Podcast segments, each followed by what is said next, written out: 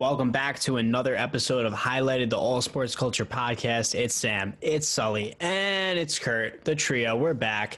Today we're talking a little bit about Deshaun Watson. Obviously, there's some drama surrounding him. We're going to give our NFL end of the season awards.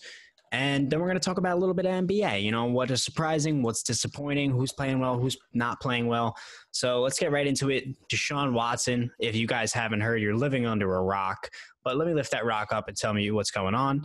Deshaun Watson has basically, you know, kind of said that he has requested a trade a little bit. He apparently he's told some of his friends and some of his close uh, teammates that he might be requesting a trade and wants to leave Houston. He's upset with their um, GM search. They obviously just hired a GM, and they told him that he would have say in who would become that GM and you know all that kind of stuff. They would be letting him know on the inside deals of the you know organization, and they ended up not contacting him at all, getting his word, and they ended up hiring the GM. I don't really know if you guys do you guys know the background of this GM? I've heard it was a very good deal, wasn't a lot of money, and the guy's pretty good. That's what I've heard, but I don't know. Uh, uh, Nick Caserio, um, he's been a Patriot exec for a long time. Like he was the top guy with Belichick for a while now. Uh, actually, two years ago, when the Texans fired their last GM. I don't remember who's who it was, um, Gaines or Smith. I don't remember which one it was, but they fired their last GM and they tried interviewing Caserio, and Caserio's contract had a like a stance in it that he couldn't interview for any openings, and so the Patriots. Uh, filed tampering charges against the Texans, and then the Texans had to pull out because of that, and then that led to Bill O'Brien becoming the all Darth oh. Sidious oh. powerful head of the Texans. they love that. Yeah, so they've had their eye on Caserio for a long time, obviously, and the Texans obviously are trying to model themselves over the as the Patriots, even though Bill Bill O'Brien has shown that he that that doesn't always work, and also other people around the league has shown that that doesn't really work at all and they still have guys in their organization like Jack Easterby, who should not be in that organization at all. He is a complete little finger snake dude. and right, tell us how you really feel, man. no, no, no.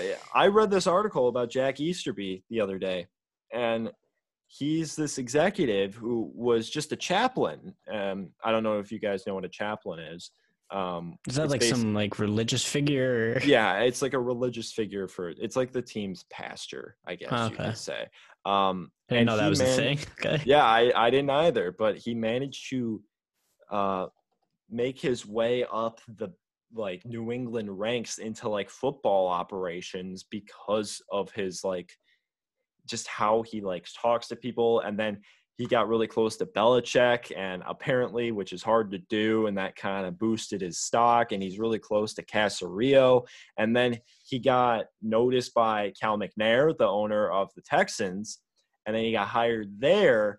And then he weaseled his way up the ranks, and he's one of the biggest reasons why uh, DeAndre Hopkins got traded in the first place because DeAndre Hopkins didn't like him, and he, if he doesn't like someone, he doesn't really take to them at all and doesn't really care about them. And he tries playing up to the ownership and all that. So he doesn't really care about these people. And he tries to get people off his skin that don't really abide by him. So I saw a ton of Texans fans were like, okay, we fired Bill O'Brien. We got a new general manager. Easterby's finally going to be gone. And they were so excited about it.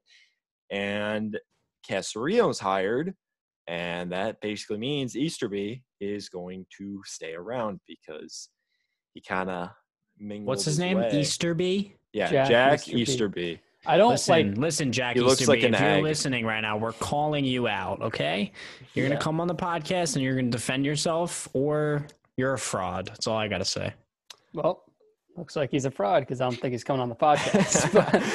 but, um, I don't. I didn't read. I didn't read too much about it. I did see Jack Easterby. I can't remember who tweeted it. It was someone on my feed was talking about it. But like, if you go on like any Houston Texans like comments, it's all about him and how much of a fraud or a snake, whatever you want to call him, is. So that's kind of where I saw it. Um, and now I'm just kind of going through Twitter, and this is like the first thing I see. As long as Jack Easterby is in the building, these types of problems will continue. The opportunity that Cal is pissed away messing with this guy is wild. And it's like this whole article. So, I mean, Sam pretty much cleared it up, everything, but I mean, you can do whatever you want, but it seems like as long as this guy is still in the building, that these problems are still going to amount. And you've seen with Watson, you've seen with kind of what the organization has done. You even saw, I mean, the talent on their team, they should be, you know, in a position where they're not winning. However, where they win four games this year. Yeah. So they should be in a position where they're winning more games. You even saw J.J. Watt and him after the game with Watson was like, "Sorry, we wasted one of your years. You know, we should have 11 wins." They definitely shouldn't have four. I don't know about 11, but they definitely should be having more than four wins. And it looks like this organization is still going to be kind of a mess. So, for that sake, if you're Deshaun Watson, I mean, and you know that these problems are still going to mount with Easterby in the building, obviously, you might want to request that trade, might want to go out. And being part of this bad problem, who knows what's going to happen with the future of Houston. Well, where do you guys think, you know, Deshaun Watson, if he ends up requesting that trade, and obviously it's uh, up to the um, GM of the Texans if he wants to trade him or not. But where do you think Deshaun could land? Give me, give me some landing spots. Rapid fire. The only team that like, I know a lot of people are throwing out. I don't think it's going to happen. Is the Patriots and the Giants? I agree. Yeah. So you love Daniel Jones, and now you're just like. Well, oh, I don't love Daniel. Jo- Daniel Jones is not that good at football. I never said he was that good. I, I, don't know what you guys don't understand about this. Like, if I could get Deshaun Watson, Daniel Jones could go to the, the curb. I don't get out of here. Um, but it's like Sean in immediately. Yeah, but the thing is, like, I've just seen New England fans, especially, kind of push for it just because they've had Cam and they obviously want to have this like incredible quarterback again. It makes sense um, so that's maybe where I could see it. But like, I don't know if Nick Caserio would like send him to like his former team. I mean, I guess that's not really like a reasoning for it, but like, yeah, there's connections. Yeah, so they, are not the. Um, I don't know. Well, how about this? How about this? You're the Jacksonville Jaguars, right? And they call you up. They call they call uh, Nick Caserio up, and they say, "Listen, buddy, we got the number one pick you could be staring at Trevor Lawrence right now. We want Deshaun Watson. What do you guys say? If if you're the Texans GM, you sending Deshaun for Trevor, or are you keeping Deshaun? So here's what I want to say. Um, talk about this pre-pod. I think we all are thinking keeping or keeping with Deshaun instead of Trevor. The thing is, though, I I, I kind of see if you're Houston in a way, why you would kind of like this idea. Because Houston, we've already seen the reports that Deshaun Watson maybe wants out. He's unhappy with the situation. You might want a new scenery. I think right now, all of us and kind of any logical NFL fan would take Deshaun Watson right now over Trevor Lawrence, even though Trevor Lawrence has maybe a higher higher ceiling and one of the better prospects we've seen, and how who knows how long. The thing is, Watson's already proven himself he can be a top five quarterback in this league, and he is. Um, but the thing is, though, like I mentioned, if Houston's in a situation where they think that it's not going to work out with Watson, and you have Trevor Lawrence, like I just said, one of the best prospects we've ever seen right there, I, I could understand why they would be interested in doing so. Um, but to go back to what I was saying, I think right now we'd pick Watson over Trevor. Yeah. Uh, you keep Watson. Uh, the first overall pick is not enough for Deshaun Watson. It's just not. His value far outweighs that, if you ask me, because he's a proven commodity. He's a proven top five quarterback. And even though Trevor, yes, he's probably the best prospect since Andrew Luck, just like Joe Burrow was last year, he's not bust proof, you know, and I'd rather keep the guy that I know is a stud and I can build my franchise around. Now, if Deshaun is asking out and he's just like, I'm not coming into camp, I'm not going to play for this organization, then yeah, you consider it a bit more. But you could definitely, I feel like you get more than the first overall pick. Yeah, it would definitely honest be, with you. I agree. It definitely would be more. And also, Jacksonville wouldn't be a terrible spot for him because they would have um they have like 80 million dollars in cap space which is the most in the league this offseason. So they can still build a decent roster around him. Um, but otherwise, no, I, don't think Deshaun's going to end up getting traded at all. Um, the whole thing around this is that Caserio was Deshaun was supposed to be in on the GM and head coach talks, but they kind of went behind his back, and I kind of feel like Easterby had a big thing to do with this. They went behind his back to hire um, Caserio because Easterby and Caserio are tight. So I feel like Easterby was doing that to like you know save his job, and they kind of kept Deshaun out of the loop, and he feels betrayed because of that. And there was talks that Deshaun really was pushing for Bieniemy because he talked to Pat Mahomes, and Pat Mahomes put in a good word for Bieniemy, and the Texans haven't even requested to interview him. They're the only team in the league that hasn't requested to interview him, which is ridiculous. And it's funny because like we, I know me and you talked about the same. Like that's like the one spot we put Bieniemy to. It's and perfect. It's, like, it's, a perfect like, fit. Yeah. So it's crazy. I think they're the only team that didn't put a request in for Saleh as well. Yeah, that's so, true. The organization's they, a mess. They're gonna and they're now gonna it's get changed. Tony Elliott. We all know it. They're getting Tony Elliott, and it's they're gonna be the best team ever. Well, no, now they they changed their general manager, so now the GM has to be on board with this, and so it completely changes the entire dynamic of everything. So I feel like they're gonna go for a Patriots hire again, and whether that's Josh McDaniels, God, that would be horrible. I feel like I, I pray for Deshaun if for him to get out of there if they hire Josh McDaniels, or maybe Brian Daboll. That now that would be fantastic if they could pull that off. But who really knows, man? I've kind of name dropped uh, San Francisco. Oh my God, that would be amazing for him. And Miami. Feel like Miami has that capital to get it done. They could trade them Tua. I feel like Tua is a very New England style quarterback. And they got the third overall pick, the 18th overall pick, another first rounder next year. And I don't know. They got they got draft capital to make it happen if they wanted to.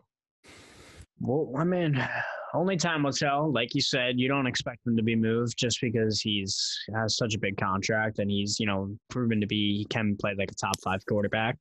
So it's guys like that are very rarely moved. So we'll see see what happens with that. But now we can transition to you know, given our uh, award predictions for the end of the season, in the NFL, we gave our midseason predictions, and I think that most of us kind of talked, and they haven't changed much. But there have been a few key changes that we've made to our uh, end of season predictions. So just starting off, MVP, obviously the doozy. Everyone you know cares about the MVP the most. I think most of us said Mahomes at Week Eight. Correct?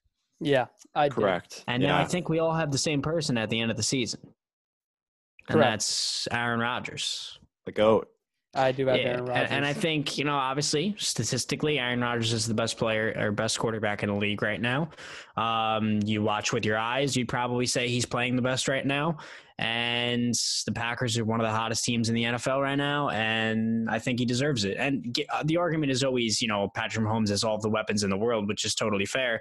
I've said a million times if they're close statistically or anything like that, I'm going to give it to the guy that is doing a little bit more or the same with less on the field. And the Packers obviously have a great offense. They have weapons, but it's not the Chiefs' weapons. I want to so, say, um, while we're talking about Mahomes, he's not second on mine. It's Josh Allen. That's oh. fair. Josh Allen. I mean, you take away what Aaron Rodgers has done. Josh Allen, if you look at like the past MVPs, he's putting up better or at least very similar stats to those guys. And if it's not from Aaron Rodgers having this unbelievable season, he'd be more than capable of being an MVP, in my opinion. Yeah. Derrick Henry up there also, low key. Yeah. A lot of people yeah. saying Henry. I'm, I'm, not a I'm not a big Derrick Henry guy either for MVP, but I think he's still he's he's had an unbelievable. He, will win another award. Yeah. Well, yeah, he'll get okay, another we'll get award. We'll get to and that. we all know it, it's probably gonna be Aaron Rodgers. I mean, week 16 kind of solidified it, but when Mahomes sat for week 17, Rodgers would have needed like a terrible game to like fall back, but he torched the Bears, so obviously that didn't happen. And I feel like he's kind of just solidified it. And honestly, it's a mat- it's not a matter of if he won't win it, it's a matter of is he unanimous? And I don't think he will be, but because you know there are gonna be some people for Josh. I'll vote for him. Or Pat Mahomes. Thank you, Thank you, Sully. Appreciate that. Appreciate well, that. Let's let's move on to the probably the second most heated debate out there for the awards, offensive rookie of the year. This one's close. Uh, between Justin Herbert and the two Justins are going at it. Justin Herbert, Justin Jefferson. I'll give my take. I'm Herbert. Definitely Herbert, in my opinion. I think Jefferson it's hard to not give it to Jefferson just because he's kind of debatably like a top 10 wide receiver right now or playing like it, which is insane because he's a rookie and he obviously broke the receiving record, which is incredible.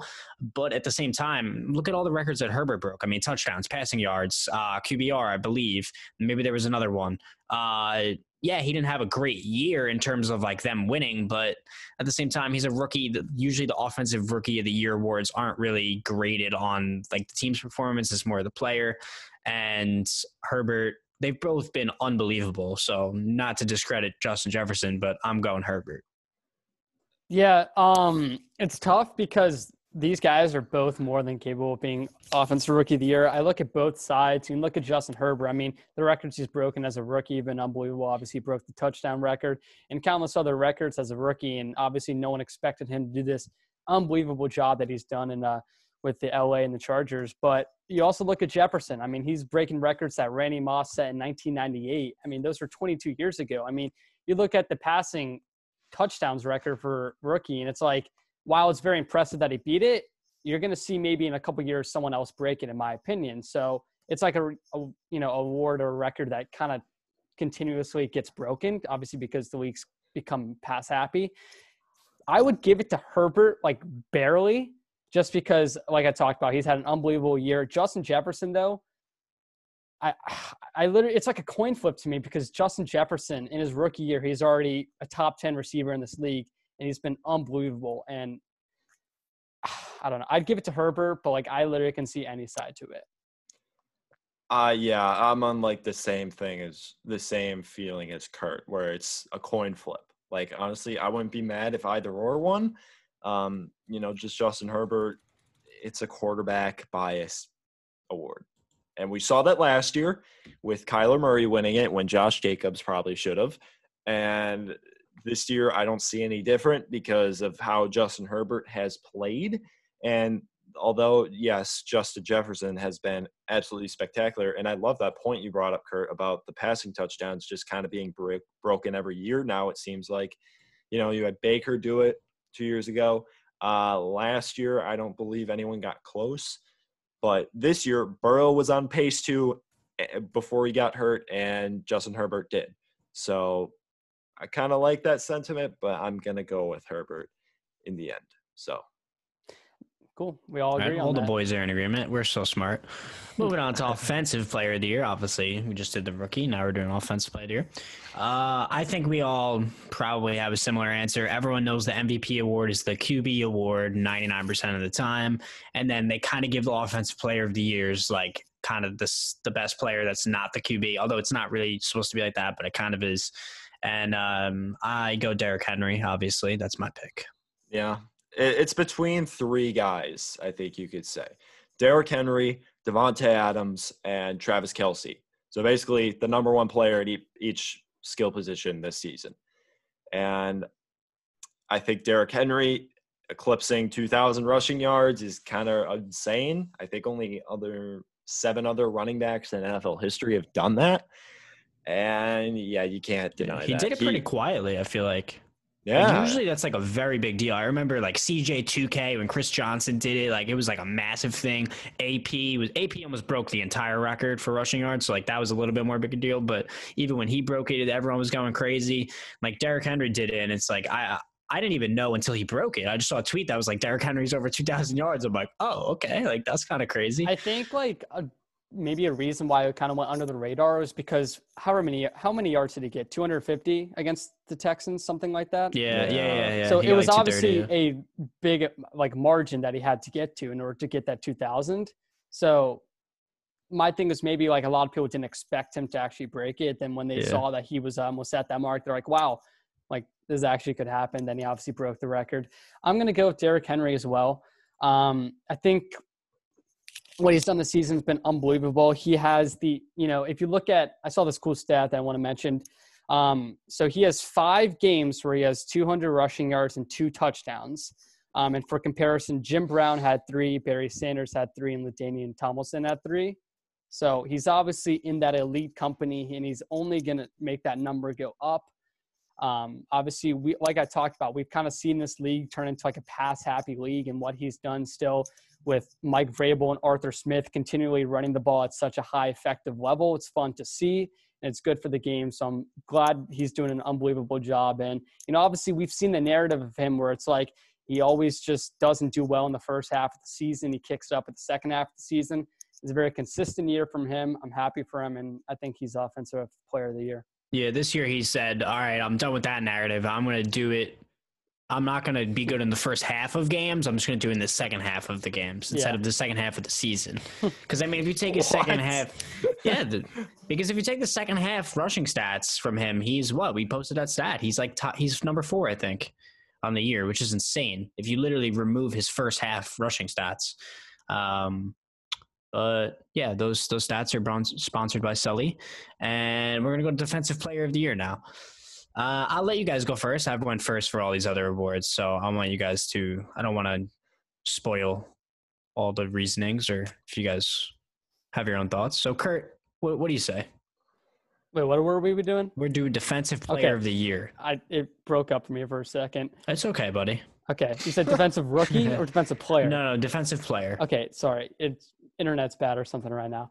All right, defensive player of the year. I think a lot of people. I know we've had the conversation of like maybe it's TJ Watts, you know, maybe it's Xavier Howard. I kind of oh, want to give it to gonna, Aaron. Do- thank you. Yeah, I'm going to give it to Aaron Donald. Um, those two make very good candidates, but Aaron Donald is the best player in the NFL. And while he's not really, I guess, like quote unquote talked about as other players in the league, it's because he's been doing it at such a high level for so many years right now. He's incredible, and obviously the Rams defense have been really good this year, and he's continually to be a big part of that. So for me, it's Aaron Donald. He's kind of entered that LeBron James MVP type thing where like every year he's so damn dominant that they're just kind of like, oh, we can't give it to him every year. But like you look at his production, you just can't deny it. So uh, it's pretty clear to me that it's Aaron Donald. I'm seeing people say TJ Watt, but like the rest of that defensive line is absolutely insane. So he feasts off that. Like they're all above 60 pressures, I believe, which is absurd for a D line group. And Xavier Howard, he's been great this year, but I just feel like Aaron Donald has just been true. Aaron Donald's dominant. the type of person where, like, you talked about this, like his whole defensive line is incredible, and it's because of like his presence that he's allowing people on that line to be so dominant. Exactly, exactly, and all right, I'll say this. I'll say this. You know, okay, if I was on the committee and I was voting for this award and I really wanted it to be the, you know, correct choice, I would vote Donald. I do believe that he thinks he should win this award, but you know, since I'm on the Highlight All Sports Culture podcast, I can say whatever I want, and I'm going to give my vote for Xavier Howard. I and here's my argument: I think that, you know, similar to what Gilmore did last year, I think it's, you know, there's always a defensive lineman that is obviously Donald only has around 14 sacks this year, which I say only. It's still very, very good. And honestly, sacks are kind of down this year uh, overall in terms of like, because last year you had people that had like, I think someone had 22 or up there. And then like people were pushing 20. 19. Yeah. So.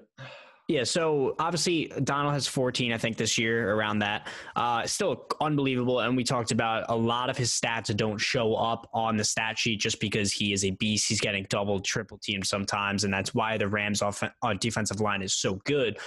But similar, you know, Xavier Howard, obviously, most of it hit nine interceptions. That his stuff that he's doing is showing up in the stat sheet. I mean, the QBR he's allowing when he's you know uh, p- passed against the uh, yards he lets up when he's in coverage. His his pass deflections, the interceptions he has are all insane. And the kind of the argument I think someone could make for Xavier is it's rare that a cornerback is able to completely shut down almost every single game, able to remove someone from the game. Obviously, Gilmore did that last year, and that's kind of why he won. Xavier's doing it this year. There's always players like Do- Donald. Obviously, they're not on the level of Donald, but TJ Watt, Shaq Barrett last year, players that are getting ton of sacks, ton of pressures. There's always defensive linemen that are playing really, really well. It's rare that you get a cornerback that's nine interceptions, uh, 20 pass deflections, uh, you know, QBR that's basically like they're spiking the ball when they throw it. It's rare that you get a cornerback that has stats like that. So I feel like, you know, even if the defensive lineman is maybe playing a little bit better, you could give it to the cornerback. But like I said, if I was on the committee or something and I really wanted to get it right, I would give it to Donald because, like Sam said, he's like LeBron James. I mean, ter- if if they gave it to the MVP awards to non QBs, I mean, Donald is potentially the best player in the league, so he really could deserve it any year just because the impact he has. But that's kind of my argument for Xavier, and I think it's more rare. I agree. I like it. All right. Well, I don't right, agree, but I, I like it. like the argument. All right. Well, yeah. let's move on. Um, let's go to defensive rookie of the year. Kurt, we know it's a landslide. Even, it's, it's a landslide. Yeah. I, I, do want to mention this though, because maybe I'll don't want to start controversy, but so Chase Young is easily number one. If anyone thinks otherwise, they're not watching football. But a lot of people have Jeremy Chinn at number two. And I love Jeremy Chinn. I think he's done very well. But I want to bring up the stat. I'm not discrediting Chinn in any way, but it's to give credit to another Washington defenseman, Kam Curl. Oh, because Kam Curl, absolutely no one is talking about him. Seventh round pick out of Arkansas, and I want to compare their stats, um, and just kind of bring you know, showcase my guy a little bit. So Curl, trying to stay along. He has 88 total tackles, five QB hits, two sacks, three interceptions, four pass deflections, and two touchdowns allowed all year. Jeremy Chinn has 117 tackles, five QB hits, one sack, one interception, five pass deflections, and then six touchdowns allowed all year. So Jeremy Chinn, I would and say, has touchdowns scored. Yeah, yeah. But yeah. I would say with those stats, Chinn's maybe a little bit better, or obviously Chinn's the better player. So I'm not arguing that Curl is better than Chinn, but when I see all these are odds and it's like Chinn's the clear number two, and you don't hear a peep from Kam Curl, that's where I kind Where's of like, Curl on these on the is he on the odds? I've never I even seen his name. I doubt he's even on Exactly. That's that's kind of what I'm trying to I think you got to open your own sports book, Kurt. Exactly. and Curl's doing this on 200 less snaps. Jeez. I mean, he's been fantastic for us all year and I mean, I want him starting over Landon Collins next year. Oh yeah. But of course, we're paying botch. Landon Collins like uh, like 15 or 16 yeah, million a year. That's 16. So. you even caught much. him? I don't even know. I haven't even like looked at the specifics on the contract, but anyway, we can kind of get him off that. And because obviously we have a lot of cap space, and if we can get him, then we have loads of cap space. So that'd be nice. But whatever. Okay, well, you just use that whole portion to just defend Kam Curl. I love it. Instead of talking about Chase Young. Oh, Chase Young. I mean, I don't really have much no, to say. It explains well, itself. It explains itself. Yeah. He's going to be a Hall of Famer. Let's be honest here. He's that, yeah. That, um, he's that good. Like, let's be honest, guys. He's, I saw. I I'm going to expose this accounts. Uh, I got to find it super quick. Um, but it was basically, um, they did like name an overrated rookie, and he did Chase Young, oh, and I was God. like, "Oh, expose the, him." Yeah, yeah. All right. it was Spark NFL on Instagram. Everyone go rate him and say, "What are you talking about?" He has 81. Oh, he's the Bob the Bob Tonyan fan. Well, we think uh, He's my guy. He's my guy. Your guy? Wait, Spark and no, no, no, no, no, no, Tell no. guy that, that he doesn't watch that football. Wrong. Now that that's definitely wrong. But he's he's a Green Bay fan. I know that. And oh, Spark yes. NFL. He's been campaigning for Robert Tonyan the past three years, and I've been like, yes, Robert Tonyan's actually pretty good. And now he's great this year. Yeah, so he's finally just, great. Except he's not a Pro Bowler, but Evan Engram but uh, Evan Engram, baby. Oh yeah, Evan Engram's unbelievable. Uh, let's move on to worst player of the year. Evan Ingram wins that award. Okay, comeback. Oh, no, no, no, not. We're gonna do coach of the year next. Uh, okay. What do you guys think about coach of the year? Sam, you go first. I've I've actually been like going back. There's a lot of candidates. everything. Yeah, yeah, this is yeah, very yeah. tough. Yeah. Now, throughout the year, I was Team Brian Flores. I was. And it's pretty obvious why, because Miami's really damn good team and the defense is fantastic, and that's a big product of him. But they've missed the playoffs. and that kind of changes things. So I'm going with Sean McDermott.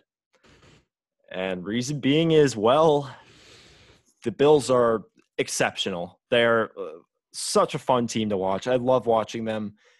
Like they're the most fun team probably in the league to watch outside of my own team because that offense is so explosive. Josh Allen has turned a new leaf.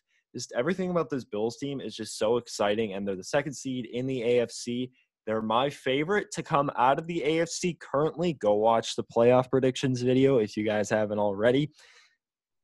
I love this Bills team, so I'm going with Sean McDermott because I thought he should have been in the conversation last year for it. I really do. But um, I think Kyle Shanahan won last year, if I'm not mistaken, so I understand that. But it was, um, yeah. I think it was Harbaugh that won it last. Oh year. no, it was it was Harbaugh. Okay, yeah, you're right. You're right. Yeah. John Lynch won. John Lynch won for the Niners. Yeah. Yes. I mean, it, it should have been Shanahan, but whatever. Yeah, um, whatever. But yeah, I'm going with McDermott. I feel yeah. like I know who you're going to go with, Kurt. But. Yeah. Well, I'm going to use a uh, Sully quote on this one. So if I was oh. uh, actually on the committee, I would say um, Sean McDermott, but this is the highlighted all sports all sports culture podcast. I hate so I can you say, guys. can say whatever I want. You can say whatever so I'm want. gonna go with my guy Kevin Stefanski. Wow. Uh, Stefanski. Here's how I look at it. I mean, obviously, I love this guy from Minnesota, and I said he was going to be one of the better coaches we see this season. I predict the 11 and 5. Had to throw that out there. Um, but you look at this Brown. He's got to keep throwing that out there it, every chance week. he can. I'll he's do it not next even week. a coach this week. So how can he be coach of the year if he's not even coaching? That's true. He got COVID, bro. Are you kidding yeah. me? That's not my coach of the year. Um, no, but Kevin Stefanski, you look at the Browns, haven't been to the playoffs in 18 years. They've been a laughing joke of this organiz- or of the league for however many years now. And Kevin Stefanski came into this um, came into this team and basically just did incredible. He won 11 games. Obviously, they have a very good roster. And we even saw last year, obviously, they, you know, were supposed to be this incredible team. They only won six games. Freddie Kitchens now is a tight ends coach, and you know how he did. So Kevin Stefanski now comes to this team. Obviously, Cleveland is with the roster they have expected to do pretty good and a lot of people thought they would be a seven win team eight win team and be like their normal self but he's been doing incredible for them. I think he's done a fantastic job especially with play calling. My coach of the year all right, well spoken. Um, my answer, uh, first of all, I feel like I am. I, I'm going to sound like a bigger Green Bay fan than Sam is. Lafleur gets no love in this conversation. Sully, I love you. Thank you. He gets no love in this conversation. I don't understand. Like I don't I, either. I don't either. I thought he should have won last year. I really did. Yeah, but, um, he probably he should have, considering he was a first year coach. And I feel like and Rodgers wasn't as good last exactly. year. Exactly. And now Rodgers had his best year of his basically the best year of his career. Yeah, he, like, I, I know, I know. I think he should be getting more love. But at the same time, like we said at the beginning of this, you know, talking about coach of the year, there are a lot of options. Stefanski is a great pick. McDermott is a very good pick as well. Um, since we're on the highlighted podcast, I'm going to give my vote for Lafleur. Dude, he's 26 and 6 in his first two seasons as yeah, a head coach. It, it is it insane. Makes it, it, makes it so much better because no one thought it would work. It, no when one. you go back and you look at the hiring on Twitter, that was like one of the more clowned hirings I've seen in like recent past. Like everyone was like, "This." No sucks. one on Twitter has any this idea what they're suck. talking about. Yeah, I think honestly, if you look at Twitter, like if your team hires someone and they're like, "Let's go," you're like, "Oh no, this isn't good." Yeah, right. It's just the total opposite of what they say. But um, I, I want to yeah. throw this out there. He's not going to win, but I got to give respect to Ron Rivera. I think he should be in the conversation as well. Yeah, he's another great option. So comeback coach of the year. How about that? Yeah, that's good. Yeah, I, I like I like that. Yeah, but uh. So last award, comeback player of the year. And this one is near and dear to my heart because I made the mid-season, uh, you know, predictions are mid-season NFL awards for ASC. I posted them and I had Alex Smith winning our comeback player of the year. And every single comment was like, not every single one, but 90% of the comments were, you don't win an award because you come back from a bigger injury. You win the award because you come back from a season ending injury, no matter what it is, and you come back and put up the best stats. And I don't fully disagree with that sentiment. But at the same time, Alex Smith is a player who to say that he almost like I wouldn't say he almost died, but like it was definitely in question. Losing his leg was 100% a possibility. Um, I mean, you, I haven't watched that documentary. I've seen all the pictures on Twitter, but I know Kurt's seen the documentary. It's disgusting to say the least. To put it the nicest way possible, it's literally disgusting what happened to his leg. Um, it's insane. Basically, just skin, like just bone, and uh, it's insane what he's able to do. Every time we talked about it a thousand times when he first got back on the field, we were like cringing every time he would get hit. You saw the video uh, or you saw like the feed on the broadcast when he came into that game and they showed his wife. His wife looked like she was about to pass out. And I don't blame her because that was insane that he's able to come back from that leg injury and do what he's been able to do. And to say that he he's had a you know he hasn't had a great statistical season or the games that he's played. I think he's played six games, correct, Kurt? Uh, yeah, he's five he, and one. Five and one, exactly. He is, you know, he is one, and that's that's enough for me to give him this award. If he came in for one game, then I could see an argument for Ben. Honestly, I'd still probably give it to Smith just because that injury he came back from. But since he's been able to win and go five and one, make the playoffs with Washington when really no one thought that they would, uh, he's a clear winner for me. I don't really, obviously, Big Ben is my second place. I would assume all of ours will. Uh, I mean, 33 touchdowns, 10 interceptions for Ben. He's had a solid, solid year, but what Smith has been able to do, absolutely ridiculous. Did I take the words out of your mouth? You did. That was fantastic speech. Thank you. Um, I will add on with Alex Smith. I tweeted after I watched Project 11. I said, if Alex Smith somehow miraculously steps onto the field again, it'll be the best comeback we've ever seen in sports history. And I stand by that because you look at exactly what he went through the 17 surgeries, you know, like you said, almost losing his leg, almost losing his life. I mean, there was serious conversations about if an amputation of his leg had to be done. And obviously, he kept going with the surgeries. He persevered, persevered, and he's now at this point where he's playing football again. And you know, it's incredible because he's not just playing football. I mean, obviously, like you said, the stats aren't going to show the full story. But what Alex Smith has always been as a quarterback is someone who doesn't put up this miraculous stats or fantastic stats, but he wins games.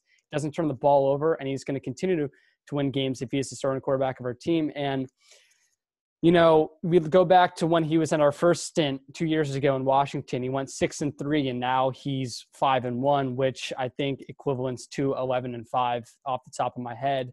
Um, so that's basically throughout what we've seen. If that was a full season, he'd gone eleven and five, which I think is very impressive to say the least. So he's fantastic. Obviously, I like I said, it's one of the best comebacks we've ever seen, and there's no debate. And I've said this: I think they should change the award kind of name to like the Alex Smith Comeback Player of the Year award. I I do want to add this on for Smith. It's 100% Alex Smith. If you don't think it's Alex Smith, you're an idiot. You don't understand anything. Um, but I want to add this on about Smith. Smith's whole career has been about comeback. Like everything about his career is just a giant comeback story. He plays for the Giants, not the Giants, the 49ers. He's the first overall pick in the draft. And he suffers this injury. And, you know, he's not, he's good for the Niners. He's just not great. And he suffers this injury, and Colin Kaepernick steps in, takes the Niners to the Super Bowl, and he ultimately loses his job to Colin, Kaepernick. Then he goes to Kansas City, and he's good there too. And they're winning games, they're making the playoffs, they're winning their division, but they don't really ultimately do anything in the playoffs. And then they draft Patrick Mahomes. He is a great mentor for Patrick Mahomes. Ultimately, Patrick Mahomes attributes so much of what he learned to Alex Smith. And Patrick Mahomes takes over, becomes, could be the GOAT, and Alex Smith then moves on to DC. And he's still good. He looked really good in his time there. I remember Washington was in first place for the division. They were looking like they were going to make the playoffs. And then that stupid, stupid injury happens. So this man is just going through getting replaced and coming back better than ever, winning games, leading his team, and just playing damn good football and being just a perfect image for this award. And honestly, even though the last couple of comebacks he's had aren't injury related, he's still just a giant comeback story. And that's that's all you can really ask for. Alex Smith, the giant comeback story. Well, yeah, he uh, also he also has that Aaron Rodgers shadow above the cloud above his head his entire career, which obviously as he should. Hmm. Well, yeah, and uh, like, well, like when you're the first pick and Aaron Rodgers goes at 24, when you two were the debated first overall pick, and then Aaron Rodgers becomes arguably the greatest quarterback ever to play the game, and top five all time and you're just good, you know, people view Alex Smith as bad when he's not. Just because Aaron Rodgers is in that same draft class and he was so heavily compared to him coming out. And so he's always going to have that stigma around him, but he's just come back and proved everyone wrong essentially in a lot of ways. So you got to respect the man just countless amount of times. So. Yep. Alex, if you're listening out there, you have my respect. I would love to shake your hand. I bet he'd be honored too. I think he would be too. Thank you. So, the host uh, of the highlighted podcast. What an honor to shake his hand. I have a couple titles to my name. Yeah. Um, but yeah, that's that's enough for the NFL talk. Uh, those are our awards. Um, but let's move into the NBA now. Let's move into you know the little brother of the NFL, the NBA, and the first thing I want to ask you guys obviously, we're only about two weeks into the season, I'd say. Um, but obviously way too early to discuss MVP, but at the same time, uh, that's the question I'm going to ask you guys. who I'm not going to say who's the MVP right now, but like who name some players that you guys are looking at who you think are probably going to be in contention for this award. Obviously, you still are going to think about what you said preseason because you know maybe Giannis is in number two or number even in the top five right now, but he's still very much in the race, obviously, because he's going to be ridiculous this year. And um, you know, there's other guys like Anthony Davis and LeBron and James Harden. They might not be top five. There's uh, there's players right now that are putting up some ridiculous stat lines.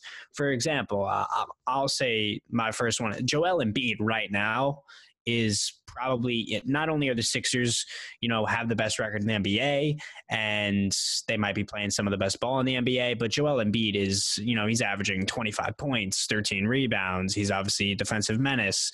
Um, so right now, Joel Embiid is probably playing the best in the NBA, I would say. But what are some other guys that you guys are looking at? Um, I will throw out. I think Nikola Nikola Jokic has been doing fantastic. That's my man right there. I know. I mean, Sully, you're the whole Jokic over Embiid oh. ambassador. So oh, I thought oh, you'd. Oh, trust me, trust me.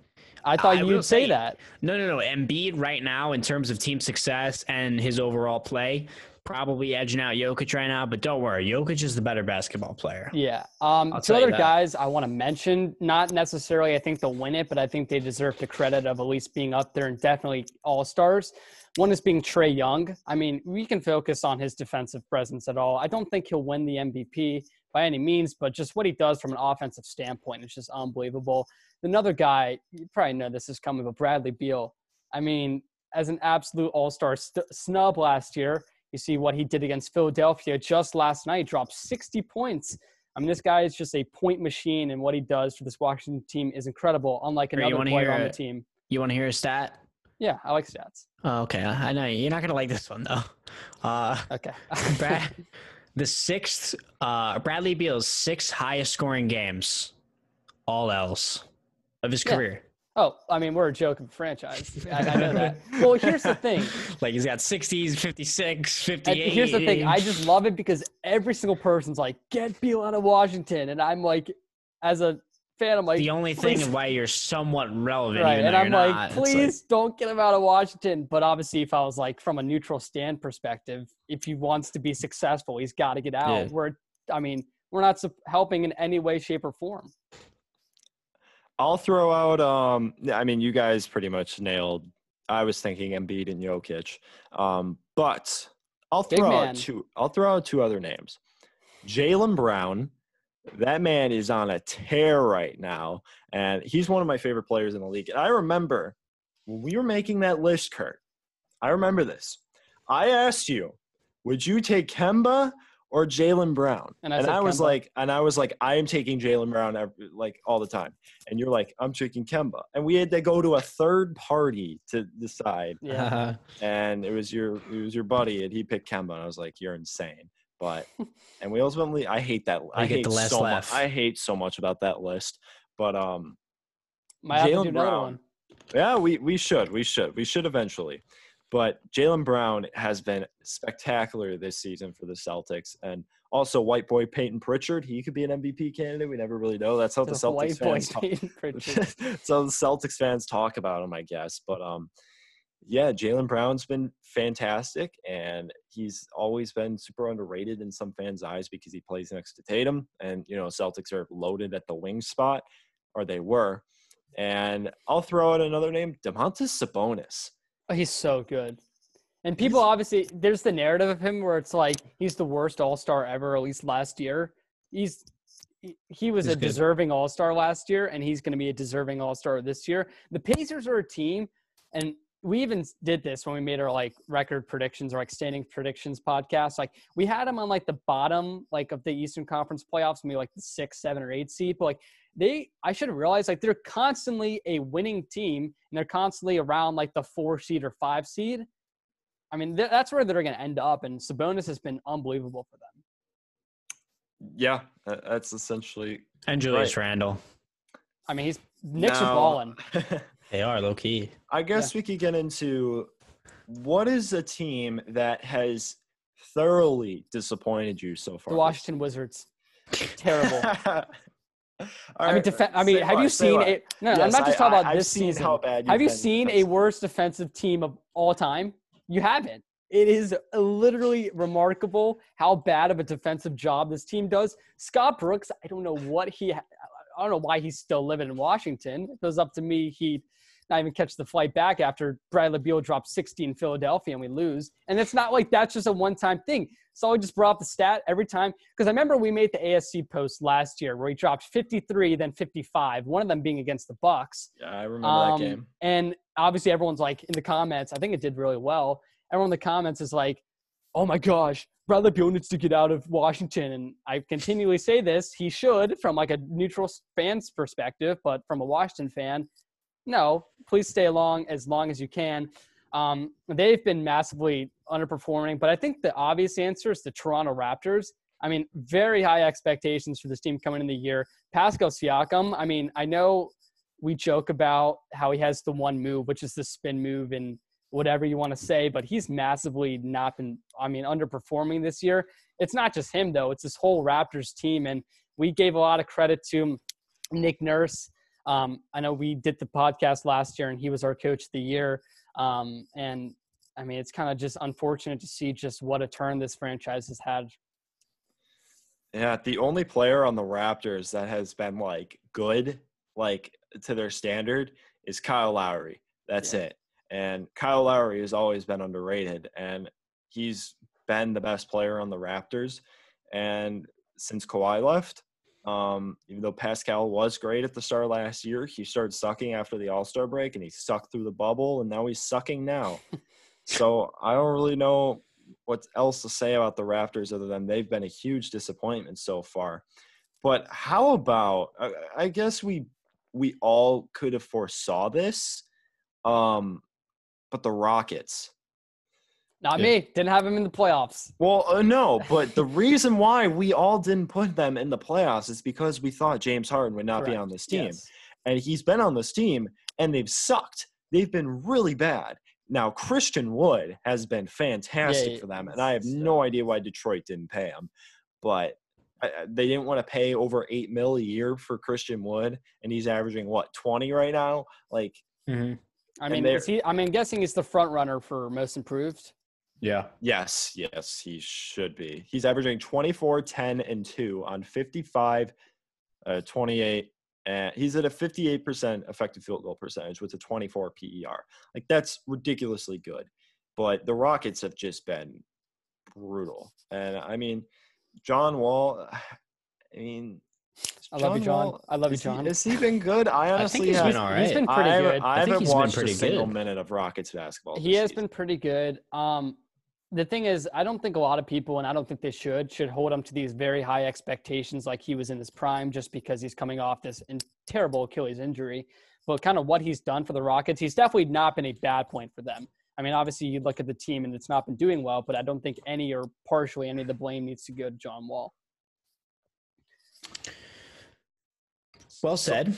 Sully, what is, do you have a disappointing I, team? Sully, do you have a disappointing oh, team? I do. Mine is the Miami Heat. Um, I, I, think they're playing pretty poor right now. Most of my blame goes on Jimmy Butler because he's having a pretty rough season, rough stretch, uh, or opening stretch, I should say. Uh, I love Jimmy too. I got I got a Bulls Jimmy jersey in my uh, drawer over there.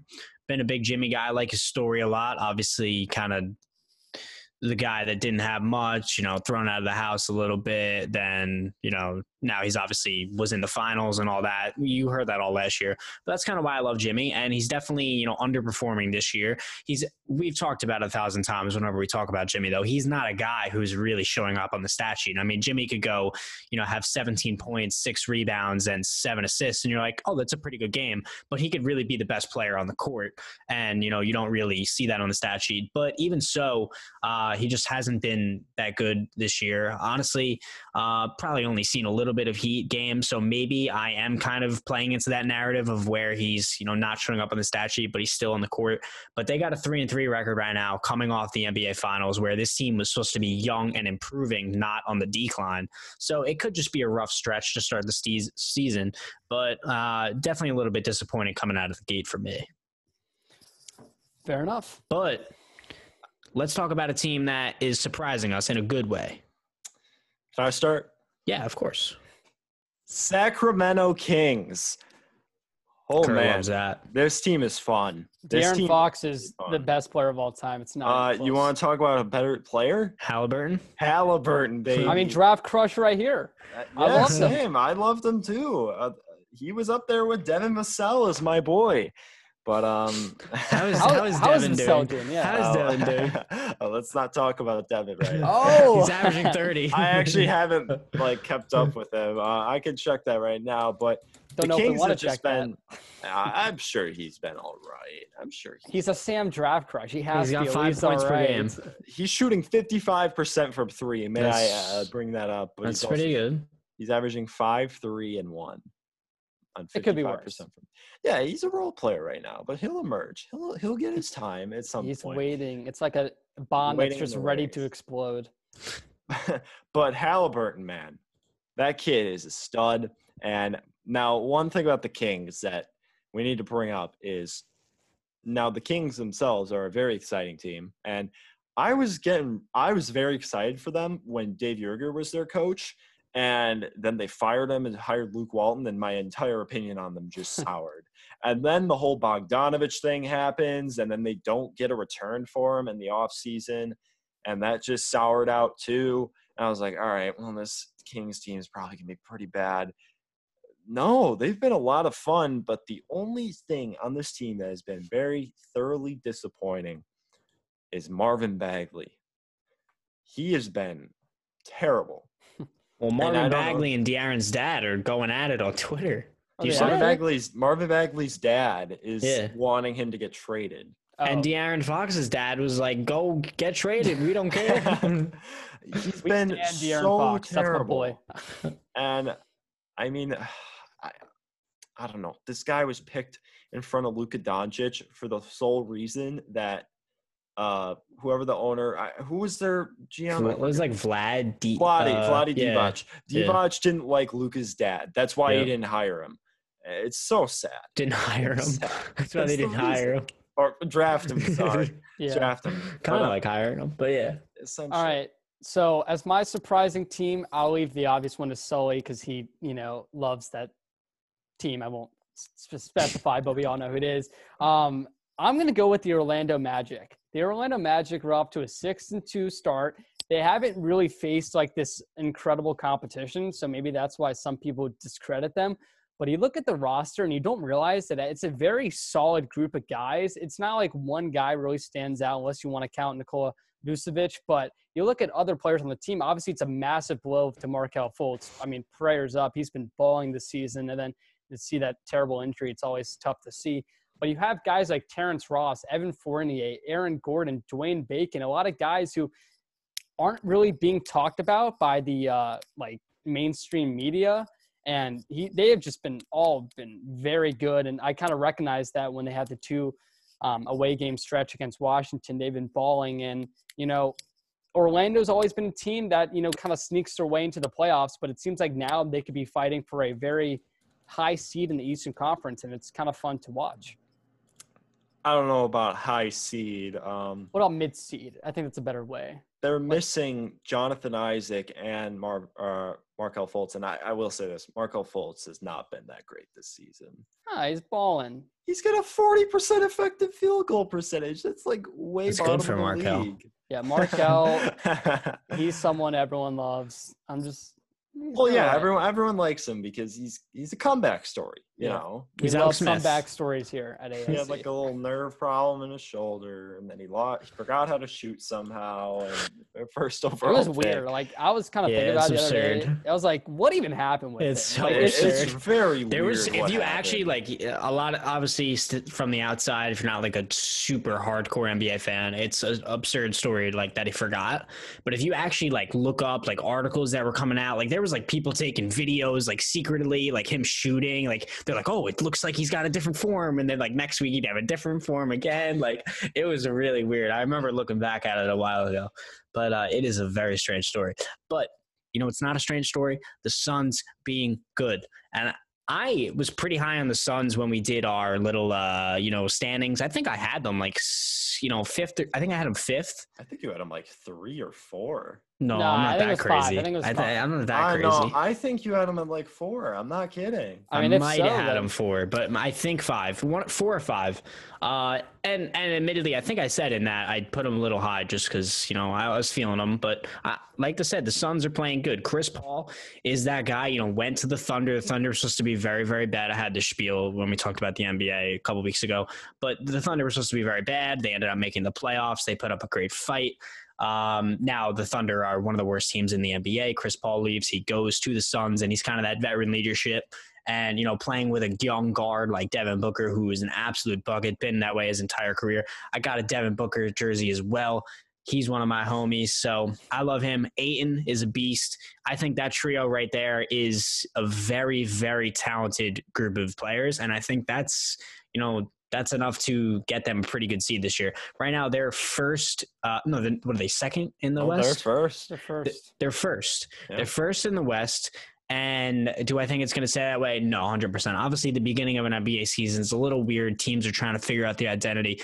But at the same time, the Suns added Chris Paul. So you would think they'd be one of the teams that might not work right out of the gate because they're adding, you know, a primary ball handler to their team, which usually messes with your chemistry a little bit. You got to work the kinks out. They've been one of the best teams in the NBA already. So that's a good sign from them. Uh, I think, obviously, I put them four or five in my thing. I, I expect them to land somewhere between five and six. So uh, I think it's going to be a good season for them. And go Devin Booker. I love Devin Booker. That's my spiel. I got such an underrated supporting cast. Like all their role players are fantastic.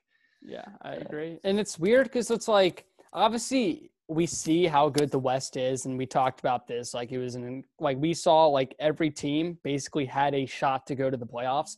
But you look at the Suns, and it's like we almost like should have maybe saw this coming. And I know Sully saw it more than anyone else. But like you finished the bubble going eight and zero, and it wasn't a fluke. They were playing incredible basketball, and their team only got better from that moment. So they're rolling, and I'm happy for it. Yeah, great off season, great bubble run. Chris Paul is just even though his like stats aren't screaming to you that he's I don't yeah. know he's averaging 13, so you're like, oh, he's not that good from an upgrade of Ricky Rubio. oh no, he he's a big upgrade from Ricky Rubio, yeah. and it's showing in their record right now. So it's funny because before. Chris Paul, this will be the last thing we'll say. The last, you know, before Chris Paul went to the Thunder, he was, you know, he got a lot of hate.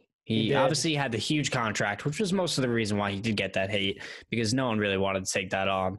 But um, he, he got a lot of hate just for the way he was as a player. A lot of people said, you know, he choked, he didn't perform, blah blah blah, and all that. And obviously went to the Thunder, like I said, had a great season.